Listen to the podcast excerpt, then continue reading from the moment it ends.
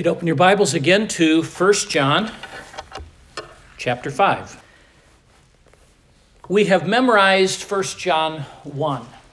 That's been five months ago when we finished that. But let me ask you just to think for a moment. That's kind of the platform for what we've been working on throughout the whole book. As we think about 1 John chapter, uh, chapter 1, where we read, you know, that which we have seen, that which we have heard, that which we have looked upon, and our hands have handled of the word of life. And John wants us to be confident in our relationship with the Lord Jesus Christ.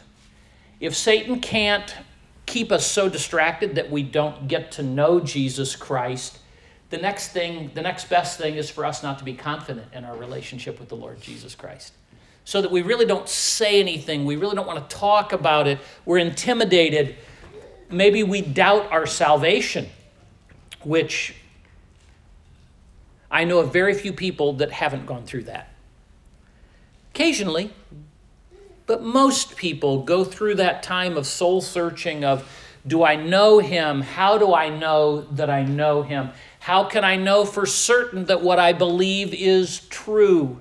And when you're with a group of believers, we do okay with that. And all of a sudden, we're by ourselves and we struggle. And John recognized that. And John, as he's talking with um, the believers and he's writing to them, you know, he's an older man at this point. Those of us who have more miles on the odometer than some of you here, you know, we have, we've changed. Even as a pastor in my late 20s and early 30s, I'm different now than what I was then. Even the way I approach ministry, the way the way I disciple people is different today than what it was. John now is very old. He's writing this and he is very concerned that people be secure and I find that even though I've been saved many, many years now, um, these truths get me very excited. I, I, I enjoy what I'm learning. So, John wanted them to be confident, and he wanted them also to recognize this, and that is do you know this new relationship with Jesus Christ changes who you are? And as a new believer, as a young believer, you may sometimes look at yourself and say, How come I'm not like everybody else? How come I'm different? What I used to be, my friends now, they don't want to hang around me anymore. And the things that we always did, now I don't enjoy doing those things anymore. And you begin to wonder Am I odd? Is something wrong with me? And John's going to address that. So let's just do a real quick flyby over the book to just get the big picture of what John wanted us to recognize as we come to our text today that Kevin read for us, which is What do you know? Part one. But what do you know? So let's back up. First of all, in chapter one, we realize that Jesus is the eternal God come in the flesh, that which we have seen, that which we have looked upon, that which we have our hands have handled of the word of life. For the life was manifested, and we have seen it, and bear witness, and show unto you that eternal life, which was with the Father and was manifested unto us. What does he keep saying? He keeps wanting us to know something very specifically, and that is Jesus existed before he came, Jesus was God before he came, and he took on flesh and he said, I want you to know this so that you can have fellowship one with another. And truly, the fellowship that we enjoy is with the Father through his Son, Jesus Christ. So we know Jesus is the eternal God. We know we can have a personal relationship with God. What do we learn about God? We learn that God is light, God is perfect. There is no darkness in God. We never have to wonder is God ever going to do something which is sinful? We never have to wonder will God this time get even? Does God ever react selfishly? Does he ever do things just because he's angry and just wants to get even or mean with me? And the answer is no. You can trust God. Everything God does is good because in Him is light and in Him is no darkness at all.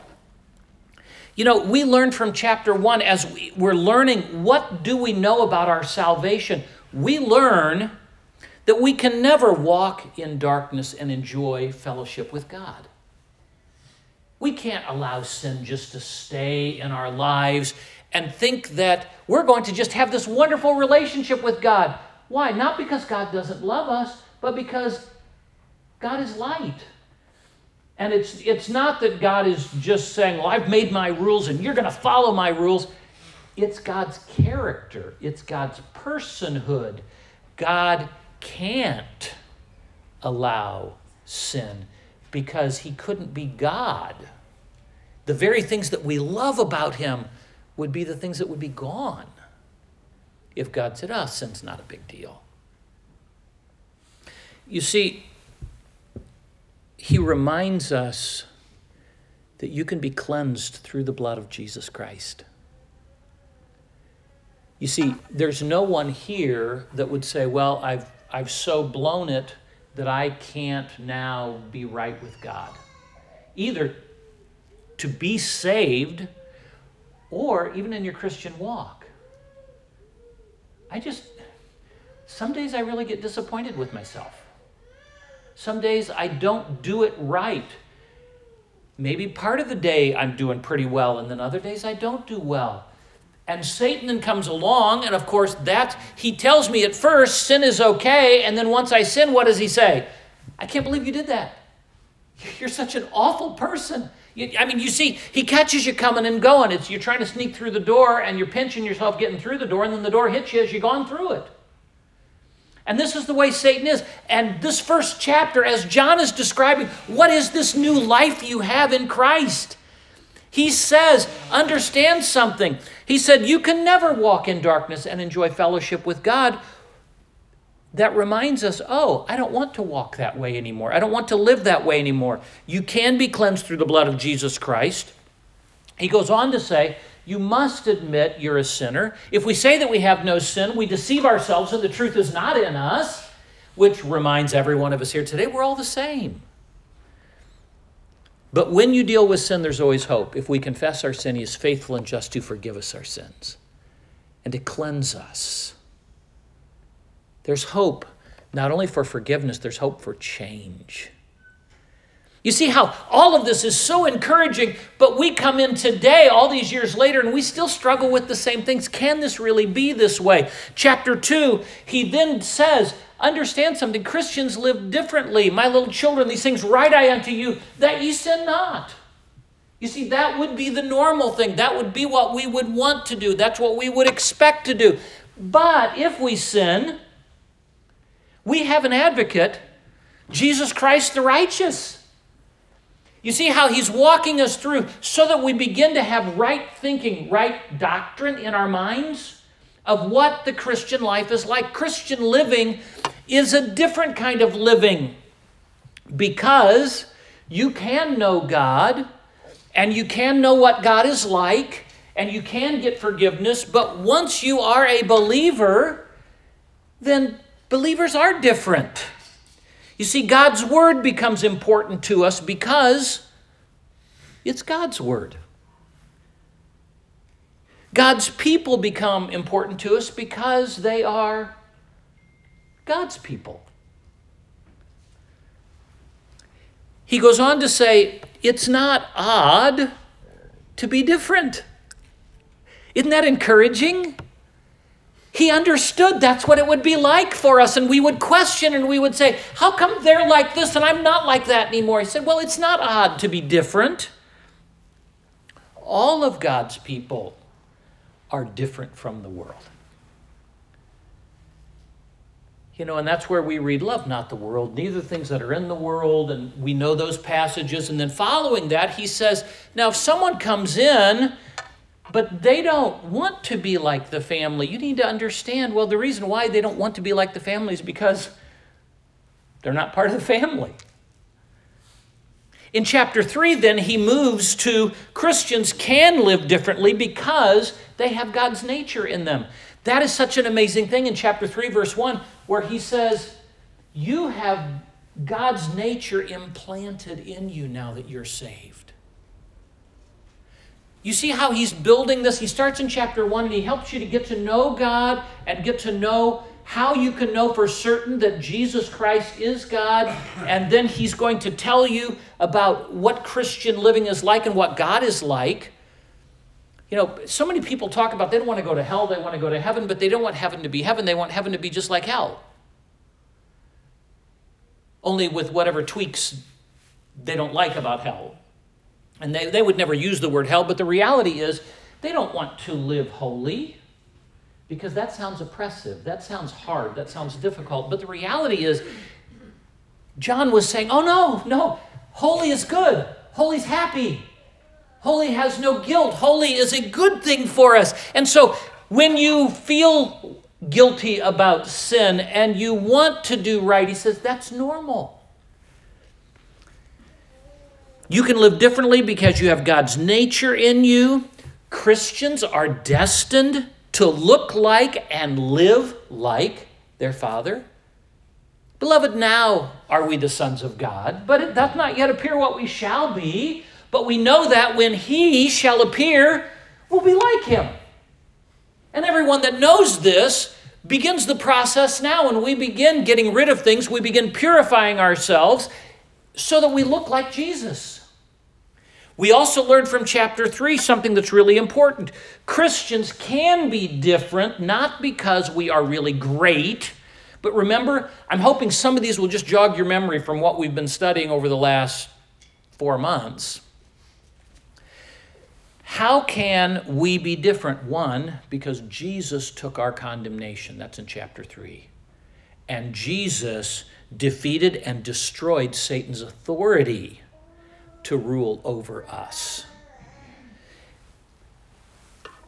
For this purpose, the Son of God was manifested that he might destroy the works of the devil. Jesus came very specifically to do these two things to take our condemnation, to take away our sins, and second of all, to defeat and destroy Satan's authority. In chapter 4, Christians live differently, can live differently, because we have the Holy Spirit living within us. We aren't waiting for the Holy Spirit to come. That was a gift given by God. You now have been empowered. You have the ability to no longer give in to Satan because he no longer has the rule, the authority over you. Now we come to chapter 5. And I want you to notice, beginning at verse 5, we read this Who is he that overcometh the world but he that believeth that Jesus is the Son of God. Now, that's going to be the premise for verses 6 through 10 is really what lord willing i hope to get through today but i want you to notice as you, as you begin in chapter 5 verse 1 Who, uh, whosoever believeth that jesus is the christ is born of god you notice there's not a whole long list of things that you have to do it is faith in Jesus Christ who has done everything for us. Salvation is simple, it's not complicated. But we come to chapter 5, and knowing that whosoever believeth that Jesus Christ is the Christ is born of God, and in chapter in verse 5 we read, Who is he that overcometh, but he that believeth that Jesus is the Son of God? That now is going to be the real point that Satan's going to come after us, and that is this How can you know for certain that Jesus Christ is the Son of God?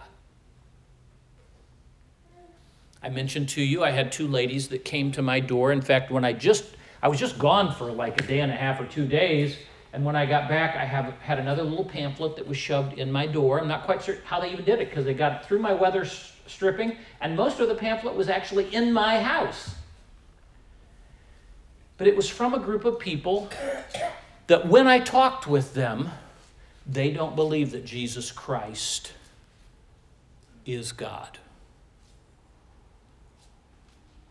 They believe that Jesus Christ is a God. They believe that Jesus Christ, that we can be like Jesus Christ. They believe that Jesus Christ did come, he was sent by God, but they don't believe that he is God. You know, which really just messes with so many different things with the fact that Luke focuses on the fact, and Matthew, the beginning of Matthew, focuses on the fact that this one that would be born was God with us. That this one that would be born would be God from the highest come down to earth.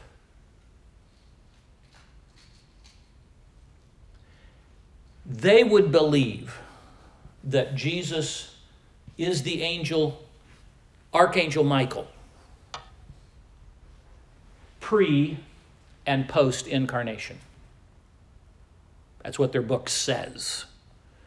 That Jesus is really Michael, but Jesus is Jesus when he was here on earth.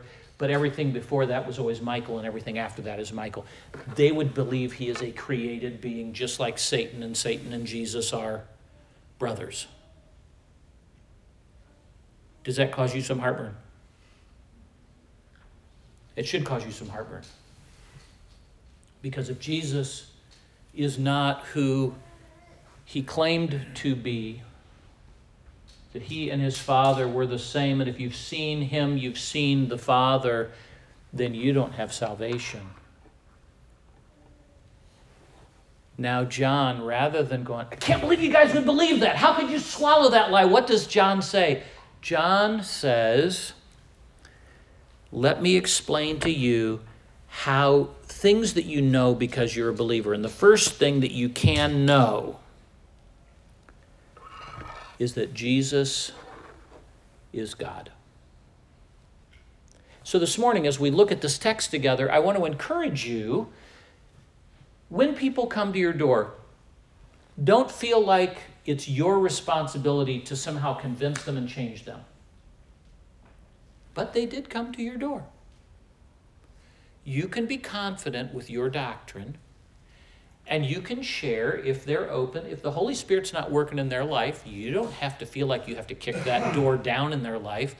You just speak the truth in love and invite whichever one seems to be open, you can invite them to come back and say, if you would have questions about why I believe the way I do, I'd love for you to come back. Obviously, today, you and your friend are out. You're not coming here for to really learn the truth. You're wanting me to hear what you have to say. But if you would have liked to come back, I would love to tell you the truth. You say, I would be terrified to do that. Just use the scripture. John knew the questions would come. And notice what John does here. John says, he uses the word Son of God in verse 5, but notice as we go to verse 6 how he uses them. This is he, talking about Jesus, the Son of God, that came by water and blood. I love the fact that he uses the word came because it, he didn't just appear, it was on purpose. He says there's going to be three witnesses, and he says, This is he that came by water and by blood, even Jesus Christ. Notice he doesn't just say about the Son of God now, he's very clear. He says, Jesus, the Son of God, is Jesus the Christ, the Messiah the promised one. And then he goes on and says, And it is the Spirit that beareth witness, because the Spirit is truth. So there are three witnesses we're going to look at very briefly this morning, and that is the witness of the water, the witness of the blood, and the witness of the Spirit. So let's think about these three together. You see, all the way through Scripture, you always have to have corroborating witnesses, right? You can't just have one person. You've got to have multiple witnesses. That was the reason why they ran into problems when they tried to accuse Jesus. One person would say one thing, another person would say another thing, but they were never telling the truth. And so finally they just got someone to say, well, he said that he would tear down this temple and in three days he would build it back up again. There, there's your two witnesses. That's bad enough. Crucify him. So notice we have three witnesses that Scripture presents for us. You know, even in the church, that same thing. Matthew chapter 18. You know, when you see a person caught in a sin trap, what do you do? You, you just go to the person individually. You go by yourself. You talk with them. Maybe someone who's wronged you. You go to that person alone. Then what does Scripture say? Then take one or two witnesses so that there is verification of what's going on. Um, in 2 Corinthians chapter 13, I think. 2 Corinthians, uh, 2 Corinthians 13, 1, Paul says that you always need multiple witnesses. Think about 1 Corinthians chapter 15, where we read, you know, the wonderful gospel in just a few verses. Paul says, For I delivered unto you that which I also received. Um, he talks about how Christ died for our sins according to the scriptures and that he was buried and that he rose again the third day according to the scriptures. And then the next, let me see, next 10 verses, next 12 verses are all witnesses, right? He was seen of Peter, then of the 12, then of 500 witnesses, and he goes through and he, what's he saying? All these people verify this. So John says, I'm going to give you three witnesses. First one, the water. First witness is the water. And he's going to describe the beginning of Christ's ministry, his baptism. He's going to describe the end of Christ's ministry, the blood, the cross. And then he's going to talk about the Holy Spirit who comes to live within us. So those are the three witnesses he's going to address. What about the baptism? What about the cross? And what about the Holy Spirit? Which are identifiers to let you know that Jesus is the Christ. First of all, the baptism. It gives the purpose of why Jesus came. Specifically, verse 6, it says, This is he that came.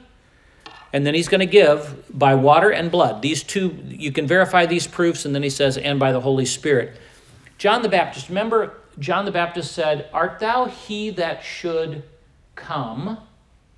What's he talking about? He's talking about purpose. Why Jesus Christ came. What was his purpose for being here? John says, The law was given by Moses, but grace and truth came by Jesus Christ. Why did Jesus Christ come? Grace and truth. When Jesus was baptized, he was identifying with us and specifically identifying with sin. John focuses on the baptism, though. John, the apostle, focuses on baptism not because he is necessarily focusing on humanity, but he's focusing on his deity. So, what do we find? if you look over in Matthew chapter 3, let's just look there together. Matthew chapter 3, beginning at verse 13. How did the Father, because as we read later, as you're looking that up, says, um, there are three witnesses that bear record the Father, the Word, the Holy Ghost, these three are one, and there are three that bear witness in earth the Spirit and the water and blood. These three agree in one. How did the Father verify? How did the Father, um, through the baptism, verify that this was the Christ? Well, we read then, verse 13 of Matthew 3 Then cometh Jesus from Galilee to Jordan unto John to be baptized of him. But John forbade him, saying, I have need to be baptized of thee, and comest thou to me? And Jesus answering said unto him, Suffer it to be so now, for thus it becometh us to fulfill all righteousness. Then he suffered him. And Jesus, when he was baptized, went up straightway out of the water, and lo, the heavens were opened unto him, and he saw the Spirit of God descending like a dove and lighting on him, and lo, a voice from heaven saying, This is my beloved Son, in whom I am well pleased. You see, the Father identified, the Father spoke from heaven, This is my Son. Baptism was an outward action that was picturing for these people that were being baptized, it was picturing what they needed. They needed repentance, they needed to change. And Jesus, in identifying with them, he came to deal with our condition. So the Father says, This is my Son. You can, you can know this person is the real one. Now, at the time this was being written, John was addressing something because they believed that Jesus was totally human, but not God when he was born. They didn't believe that Jesus was God until the baptism, and then the Holy Spirit came and indwelt him, and he became God, and then he, before he died on the cross, the, God left him and he was human again. And John's addressing doctrinal heresy. That, that's not true. Jesus was always God. He was always human, but always God. So we come and we look at, he says, in the water, talking about baptism, Jesus was verified who he was. But we also know through the blood at the cross. There was the witness of the Father at the cross. What were some witnesses that we see that God was saying, this is Jesus. This is this is unique. He's different. Think about some things that happened at the cross. First of all, you have this supernatural darkness that settles in. Now, it was Passover, it was full moon. It couldn't be an eclipse that caused just darkness to happen at the cross because to have a full moon, the location of that moon could never block the sun. But think about this for a moment. There was something that was very odd. From 9 until noon, it was bright daylight. Everyone could observe what was happening. And then you have this darkness that settles in from noon until 3. What was happening? Something unusual, something that everyone would notice. Luke, in Luke chapter 23, makes this statement. Luke says that the darkness covered over the whole land, over the whole earth. So every place that normally would have darkness had darkness, and every place that should have had light had darkness during those three hours. There's no, there's no scientific explanation for it. God was saying, I want you to notice something. Now, why darkness? Darkness is a sign of judgment in the Old Testament. It was something that the Jews would recognize. The ninth plague before the Exodus from Egypt was darkness. Remember, it was so dark they couldn't see in front of themselves at all. After the plague of darkness came the death of the firstborn son. Darkness preceded death. What do we find God was giving us a picture of? Darkness preceded the death of his son was a sign by God saying, This is my son. Also, um, we find the earthquake. Earthquakes in the Bible accompany divine revelation or a, an act of God.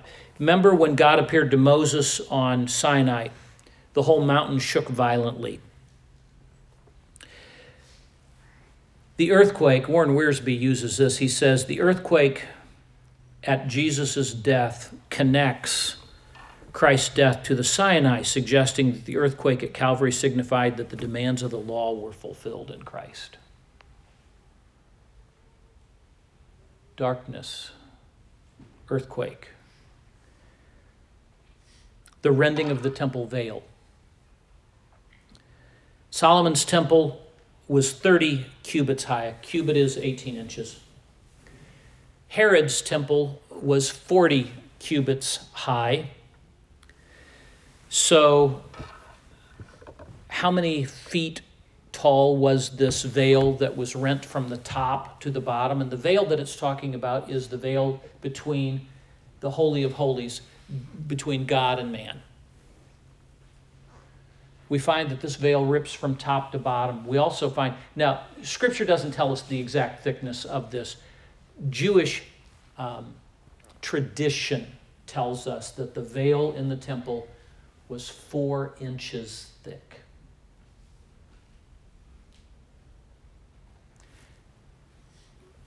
I mean, think about trying to rip a phone book. Think about trying to rip something. Now, Scripture does tell us how it was woven. It was fashioned from blue and purple and scarlet material and fine twisted linen. You start thinking something that's four inches thick. I can't imagine the weight of something that is hanging that high. And then the scripture says it was ripped, but it was ripped from top to bottom. What was God trying to tell us? What was God wanting us to know? As we've talked about, God verified through the water that Jesus was the Christ. Now, God, through the blood, the shed blood of Jesus Christ, is verifying who Jesus Christ was. When Jesus cried out with a loud voice and said, It is complete, it is finished the veil was rent, and what happened now? Now there was access to God. The sin debt had been paid. All through the Old Testament, all these pictures from the, from the tabernacle, from the sacrifices, where all it had to be a spotless lamb, it had to be a sinless individual, it had to be someone who could be identified with, but someone who was not like.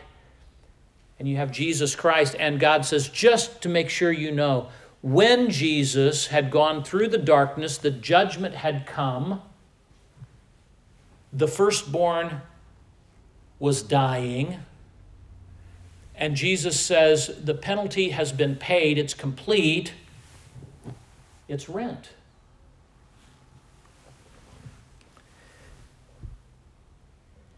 No more sacrifice, no more subs, no more separation from God.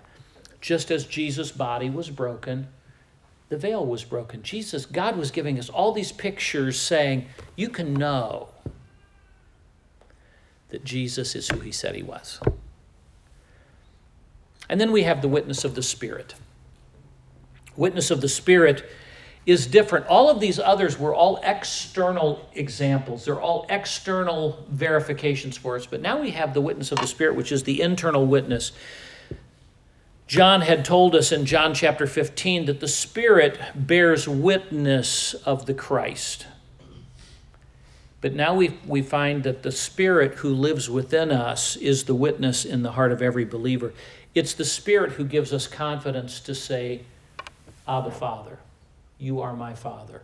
It's that Holy Spirit through the Word who now speaks to us and says, Jesus is the Christ. It's, it's the thing through the Word that causes us to feel at home when we read the Scriptures. Because it's the Holy Spirit who's speaking to us.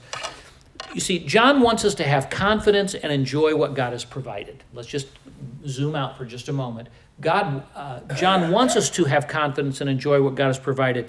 John wants us to remember you can have victory over this world. You don't have to keep giving in. Your life can change. You know, sadly, the world will do everything they can to give you counsel apart from God's word. But it's God's word which brings change. Sanctify them through thy truth. Thy word is truth. It is as we read God's word that we can change. If you know somebody who is struggling with things, you don't want to remove God's word from them because you're removing the one change agent that can really bring about what needs to happen in their lives. So we find here, he says, John says, you can have confidence, you can have victory but you need to be confident that what you believe is accurate. You know the truth, and the truth is going to give you liberty.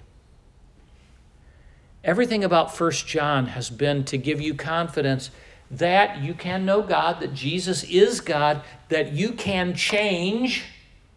And in fact, don't think that it's odd that you have changed, that you're different now than what you used to be, because that's what happens in believers. And part of that is because God has injected, infused into you his DNA when you get saved. You don't become God, but now you have that in you which God made for you. And he says, and it's right now. Even though you're not what you will be, you're not, you're not what you used to be. What do you know? John's going to give us several other things. We're going to stop at this this morning, but I want to encourage you with a couple things. First of all, let me encourage you that going to church doesn't make you saved. It is faith in the Lord Jesus Christ. It is Jesus taking your place and you receiving his righteousness. If you've already received the Lord as your Savior, remember this change is normal. You don't want to stay the way you are. John reminds us we do sin. But John says there are differences now. Now you do want to know what God's Word says, and you hunger for that. He says there is something better coming.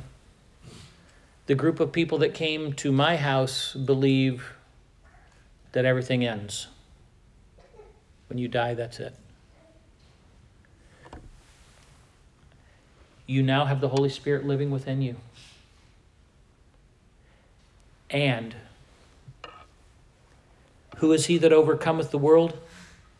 He that believeth that Jesus is the Son of God. There's hope for you today.